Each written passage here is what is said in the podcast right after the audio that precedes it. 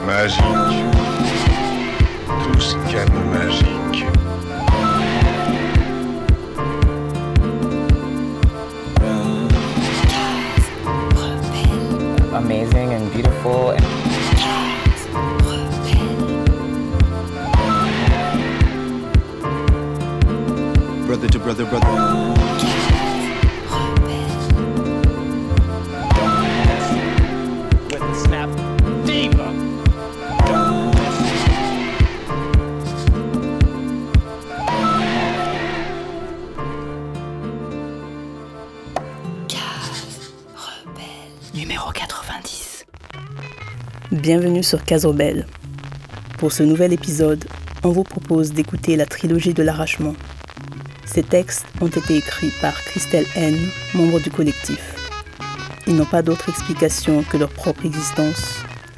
Nous portons à votre attention qu'il est notamment question de viol dans l'un d'entre eux. En dehors de cet avertissement, nous vous laissons avec les mots. Les textes sont entrecoupés des morceaux suivants. Ali Farka Touré avec le morceau Asko, Les filles de Hilé Radad avec le morceau Ashibaba, Gargar avec le morceau Sar. Bonne écoute.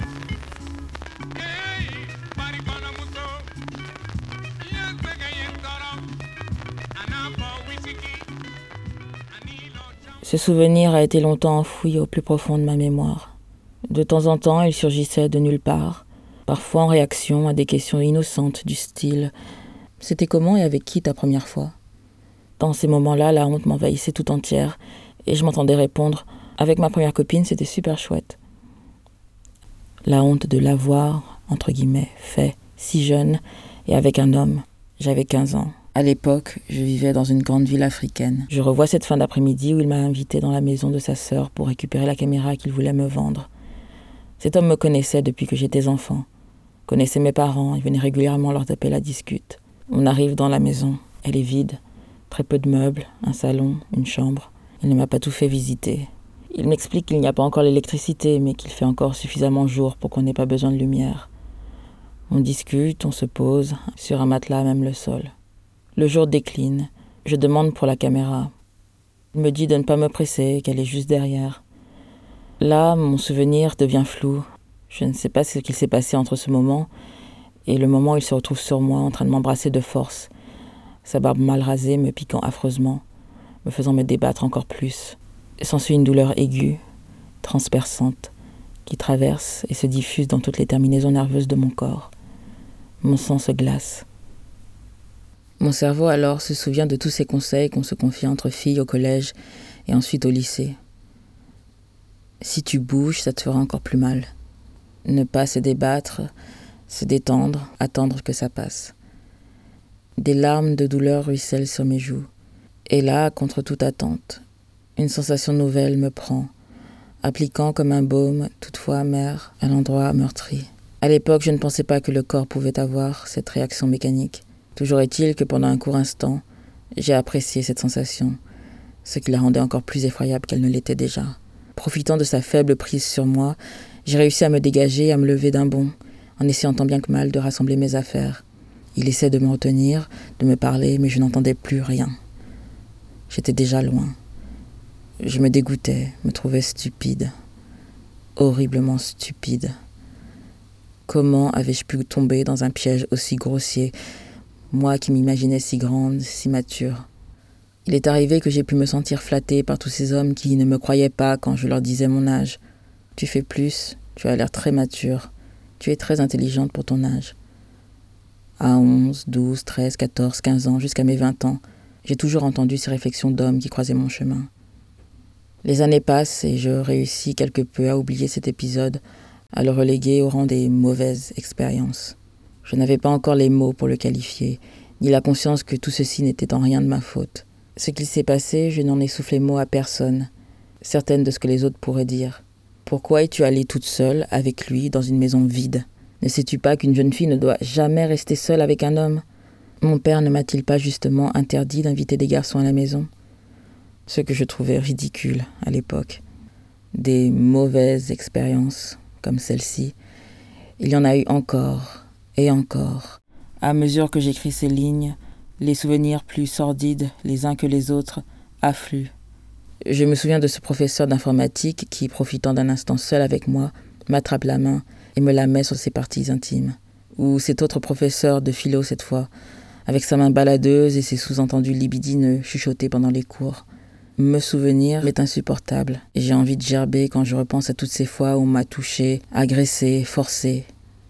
Dans des cas comme ces derniers, il m'a été possible de finalement fuir, mais il m'est arrivé de me retrouver seul face à des personnes en qui j'avais confiance et qui n'ont eu aucun scrupule à bafouer toute notion de consentement. Ça n'aurait aucun sens de tout recenser ici, mais la grande majorité de mes interactions avec les hommes s'était soldée par cette espèce d'obligation de faveur sexuelle comme une sorte de récompense pour ces moments passés avec eux, la finalité de tout. Et ce, peu importe le type de moment qu'on vient de passer, que ce soit un débat politique enflammé ou de simples rigolades bon enfant. À la fin, ce qui reste, c'est toujours cette demande plus ou moins formulée, suivie systématiquement d'une insistance si grande et si impérieuse que je n'avais d'autre choix que de subir. Les noms ne voulaient apparemment plus rien dire. Rétrospectivement, j'en ai été jusqu'à me demander si je n'aurais pas dû dire non plus fort, avec plus de fermeté. Pourquoi tout ça arrivait-il à chaque fois?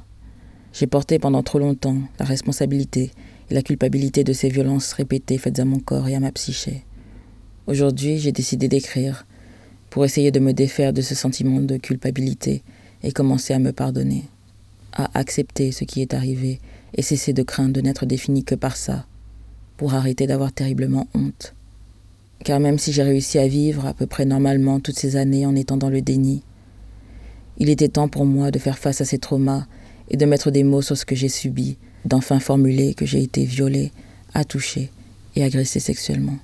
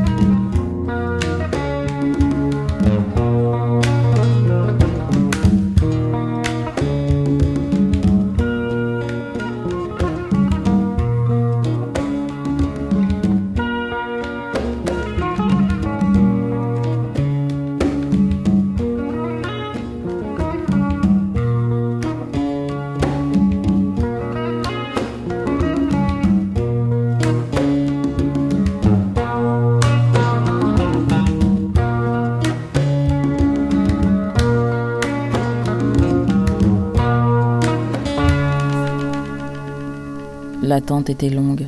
Comme toujours, elle pensait pouvoir s'en sortir. Jusqu'au bout, elle s'était dit que ça ne pouvait pas lui arriver à elle, qu'il ne pouvait pas lui faire ça. C'est vrai, de quel droit? Puis vint son tour, on l'appela. Le cœur battant plus que jamais malgré sa confiance, elle entra. L'a-t-on invitée à s'asseoir? Aucune idée. Très peu de mots ont été échangés. La nouvelle est tombée, sourde, écrasante, vertigineuse, tel un coup de massue. À ce moment-là, le temps s'est arrêté. Elle, suspendue dans le vide, cessa de respirer. Le souffle trop longtemps contenu manqua de tout faire imploser.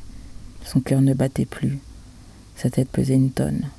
Elle ne sut combien de temps elle resta ainsi. Dix, vingt, trente secondes, peut-être plus. Signez ici, s'il vous plaît. La voix l'attira de sa torpeur. Le visage de son interlocuteur s'adoucit. Il lui parla des solutions possibles qui s'offraient à elle. Quel euphémisme En vérité, il n'y avait qu'une seule solution possible, et elle avait déjà essayé. Signer l'acte de son propre décès. Vous n'avez plus rien à faire ici. Vous avez eu votre chance et vous n'en avez rien fait. Maintenant partez, mourrez ou survivez. Partir sans rien n'était pas envisageable. Rentrer au pays, quel doux rêve. Le rêve, c'était aussi ce que je pensais trouver ici, ce que j'ai cherché en vain. Qu'était-ce donc? Ma famille dirait une bonne éducation, un bon salaire, un avenir meilleur. Foutaise. Moi, je rêvais de liberté, de tout un monde de possibilités. Les unes comme les autres, tout m'avait échappé. Rentrer les mains vides, une angoisse que je ne pense pas être la seule à partager. Partir ou rester, l'enjeu aurait été le même. Survivre ou mourir, ou les deux. Je n'avais pas tout de suite saisi toutes les nuances de cette mort dont je fais l'expérience aujourd'hui, ici. Mais petit à petit, les choses s'étaient effondrées les unes après les autres autour de moi. Le peu que j'avais acquis n'était plus. L'espoir que tout allait s'arranger s'éteignait un peu plus, chaque jour, comme un arbre qui perd ses feuilles. Leur chute est lente, mais leur destin reste inéluctable. Ce fut le préambule de ma mort sociale. Pour eux, je n'avais rien accompli de concret. Sans diplôme, ni travail, aucune marque de reconnaissance sociale. Sans enfant, ni époux ou épouse. Vous n'entrez dans aucune case, madame. Et puis, vous avez passé une grande partie de votre vie là-bas. Vous pourriez facilement la reprendre là où vous l'aviez laissée. Assommez-moi. Je me souviens alors de ces mots que tu avais prononcés. Pour toi aussi, je n'avais rien fait de ma vie. Tu n'as rien, tu n'es même pas très belle. Saisis ta chance, je peux t'aider. Saisir ma chance dans ta bouche signifiait fais le nécessaire, plie-toi à mes désirs, regarde comme je t'aime. Pourquoi tu ne veux pas dormir avec moi? Ne vois-tu donc pas tout ce que je fais pour toi? C'est moi qui paye ton loyer, qui te nourrit. Es-tu consciente que si je te laisse tomber, tu vas souffrir? Tu ne t'en sortiras jamais toute seule. Ta mère devra avoir honte de toi. Tout s'est enchaîné d'une manière telle qu'aujourd'hui, je me demande encore si tout n'était qu'une série de mauvais choix. Mais avais-je seulement eu des choix? Le désespoir pousse souvent à accepter une main tendue sans trop se poser de questions, et ce, peu importe les contreparties, si tant est qu'elles aient été explicitées. Je peux te marier. Un regard qui se veut franc, un sourire gentil et bienveillant. Que reste-t-il quand tout n'est que chaos, acculé face au dépouillement de tous les droits? Que peut-on espérer quand on est une femme noire, migrante et sans papier en France? Combien de femmes, comme moi, se retrouvent dans des situations complètement délirantes à cause de problèmes administratifs, piégées dans des relations abusives qui ne disent pas leur nom, à endurer tous les mépris, les chantages, les menaces, les violences, l'exploitation, les dominations racistes, sexistes et sexuelles, sans pouvoir ni se défendre, ni partir, ni même appeler à l'aide. Je suis fatiguée. Fatiguée de me battre, de survivre, de reconquérir chaque droit qu'on m'avait enlevé. Des mois d'attente, de stress, d'angoisse qu'il m'arrive quelque chose et que je ne puisse pas me soigner. Je n'oublierai jamais le soulagement immense et âcre que j'ai ressenti quand j'ai reçu mon droit à l'AME, l'aide médicale d'État. Un peu plus tard, en parlant à un ami qui était auparavant dans la même situation que moi, ce dernier me dit qu'heureusement, on est quand même dans un pays de droit. J'ai ri, ne sachant que faire de cette information qui résonnait complètement absurde dans ma tête. Le chemin est encore long. La lutte me paraît interminable. Et déjà, je sais qu'une partie de moi a cessé d'exister.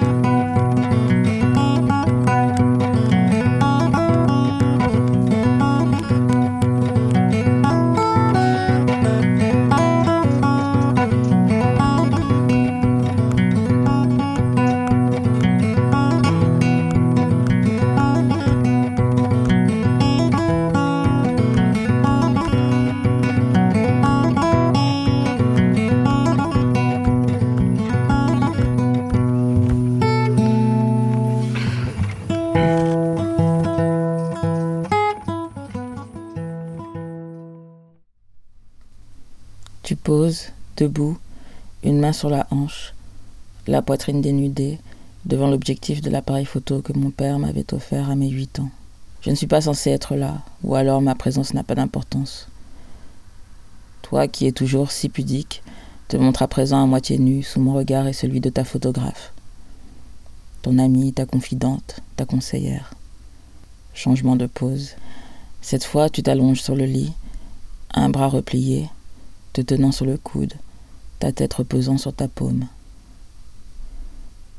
Malgré l'apparente assurance de ton sourire, je vois bien que tu n'es pas complètement à l'aise.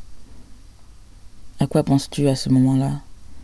Est-ce que tu le fais par plaisir En vue de lui faire plaisir? Ou est-ce que tu te dis que tu dois passer par là pour que ça marche? Est-ce que tu penses à moi? Tu ne m'as rien expliqué quant à la finalité de cette séance photo. Les déclenchements s'enchaînent et les pauses sont de plus en plus lascives. Je détourne le regard et sors de la pièce. Je savais pertinemment à quelle fin étaient destinées ces photos. Tu ne m'as rien dit personnellement, et pourtant tu ne semblais pas vouloir me cacher quoi que ce soit quand tu discutais avec ton ami dehors, assis sur le trottoir, la douce brise du soir nous caressant légèrement. Vous parliez de tout et de rien, la plupart du temps des problèmes d'adultes, et moi, à côté, j'écoutais religieusement. Je trouvais ces discussions passionnantes.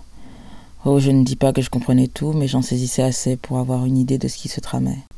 J'avais deviné que les photos étaient pour cet homme qu'on t'avait promis. N'y a-t-il pas déjà eu trois femmes qui se sont mariées dans le quartier la même année? Seras-tu la quatrième? Te souviens-tu de nos voisines de l'autre côté de la rue? Elles cherchaient des hommes à marier, des hommes blancs, riches, qui les sortiraient de leur misère matérielle et affective selon elles. Elles te demandaient souvent de l'aide pour écrire des lettres à leur intention. Ceux qu'elles ont rencontrés quelque part en boîte de nuit, pour entretenir la correspondance. Un chorès, comme on a l'habitude de le dire. Aussi loin que je me souvienne, j'ai toujours entendu ce mot. Il fait pratiquement partie intégrante de l'ensemble complexe de construction sociale auquel on est confronté en tant que jeune fille, jeune femme et puis femme. Quand dès l'enfance tu entends des voisines rêvant de rencontrer leur futur mari blanc, ou plus tard au lycée, quand tu vois cette fille qui est dans ta classe rouler un scooter que son fiancé blanc lui avait payé le scooter n'étant que le début. Toute une panoplie de rêves, de se voir construire une maison en dur et la voiture qui va avec. Des rêves transmis aux jeunes filles pour qui l'un des désirs dans la vie c'est de rencontrer aussi cet amour blanc. L'homme blanc qui va te sauver, te respecter t'aimer comme il se doit. Ne sont-ils pas plus romantiques que ces autres hommes qui ne pensent qu'à te tromper avec la ville entière? On veut de l'euro, du respect, de la fidélité, de l'amour. Un grand mariage en grande pompe avec l'habituel défilé de voitures qui sillonnera la plus grande avenue de la ville, tout klaxon hurlant. Mettre la famille à l'abri du besoin. Moi-même, en grandissant, je me suis demandé plusieurs fois si je pouvais plaire à ces hommes blancs. Mes questions n'attendaient pas vraiment de réponse puisque je les connaissais déjà toutes. Pour moi, je ne pouvais pas plaire à ces hommes. Pas assez féminine, ni formée, ni séductrice, ni raffinée. Pas charmeuse pour un sou, un peu souillon, trop timide aucune hardiesse. Mais toi, tu as réussi. Tu lui as plu et il a tout fait pour que tu viennes le rejoindre. Les cadeaux ont commencé à pleuvoir. Comment as-tu expliqué à papa le couple de poupées Barbie et Ken que j'ai reçu à mon anniversaire? C'était mes premières poupées. Ne lui as-tu donc pas expliqué que je préférais les petites voitures et les jeux de construction? Je ne t'en ai jamais voulu d'être parti. Je comprenais ta décision. Tu n'as pas toujours mené une vie facile depuis que tu es avec mon père. Du haut de mes jeunes années, je compatissais silencieusement à ta solitude et tes souffrances. Oh, tu les cachais parfaitement bien. Mais les gens ne se gênaient pas pour te critiquer devant moi et me balancer à la figure toutes les humiliations que tu subissais, des maîtresses et des enfants dans ton dos. Tout ce que je pouvais faire, c'était de garder les secrets, porter le poids de ces révélations pour te préserver. Donc oui, il fallait que tu partes de là. Ne t'en fais pas pour moi. Je sais que tu ne m'as pas abandonné. Je sais que cette séparation a été aussi difficile pour toi que pour moi. Tout ce que j'espérais, c'était que tu te libères, que tu puisses trouver le bonheur ou la sérénité quelque part, que tu vives enfin la vie dont tu rêves, ou du moins la vie qui te convienne. Moi, je serai là, je t'attendrai. Je t'attendrai derrière le téléphone, je t'attendrai derrière les promesses de retrouvailles. Je compterai les jours, les mois, les années. Je dirais aux personnes qui me demanderont que non, tu es parti pour le travail, pas pour trouver un mari.